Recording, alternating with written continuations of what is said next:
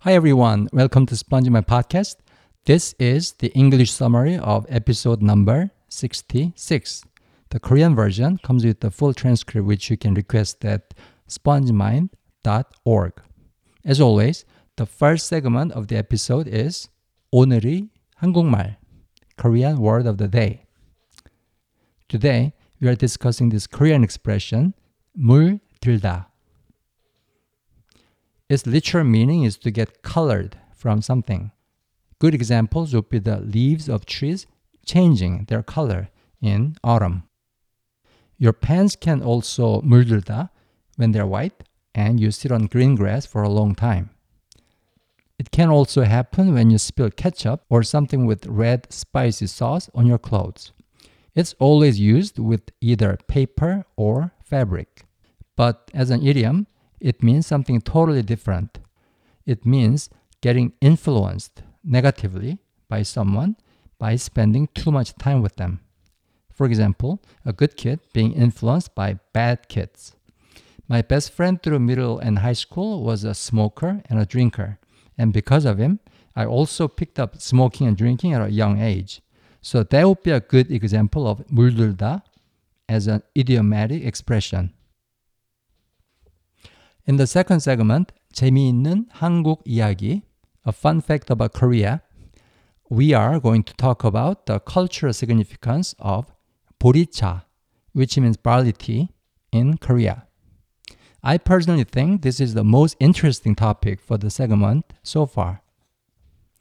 In terms of the concept, 보리차 isn't really a tea in the way the English word tea is, used as in lemon tea, green tea, or black tea. For Korean people, this was and still is water itself. For example, when you say 물 좀 주세요 in a restaurant, which means water please, it's very likely that they bring you barley tea instead of plain water. In other words, 보리차 was 물 and 물 was 보리차. That's what we drank when you are thirsty. Borycha is rather simple to make. Just add roasted barley grains to water and boil the whole thing, and voila, you have it. Later, they started selling these roasted barley grains in tea bags to make it easier to fish them out. But essentially, the way borycha is made has remained pretty much the same.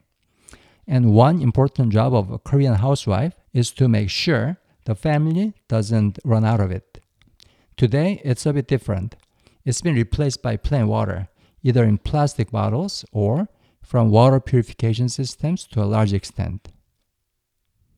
So you can say Eunice and I grew up in a world where water was, quote unquote, cooked at home instead of being purchased because borycha was almost always brewed at home. This homemade water in gold color ruled the country. But for the companies selling bottled water or water purification systems, borycha was the biggest hurdle to their entry to the drinkable water market in Korea. So they came up with this clever marketing strategy to deem borycha unhealthy, a totally unfounded claim with purely commercial intention. They were running a campaign against borycha. Was it successful? Yes and no. Today, Koreans drink bottled or purified water instead of borycha for a large part of their water consumption. But many Koreans still drink a lot of borycha, and we still have no problem calling it 물. And as said before, many restaurants still serve borycha as water for the customers. It's the most Korean beverage of all.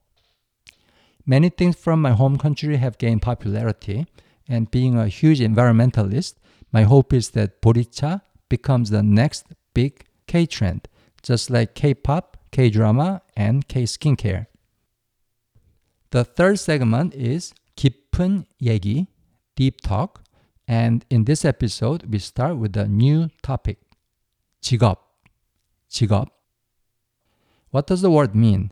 It's something you do to make money and make a living. Eunice's 직업 is to play piano as a piano accompanist, mostly for violin players and students. And she absolutely loves it. She puts more time and care into it than most people would into their job. In fact, She would not complain if she had to stay in her piano room all day long to practice the pieces while eating and sleeping there.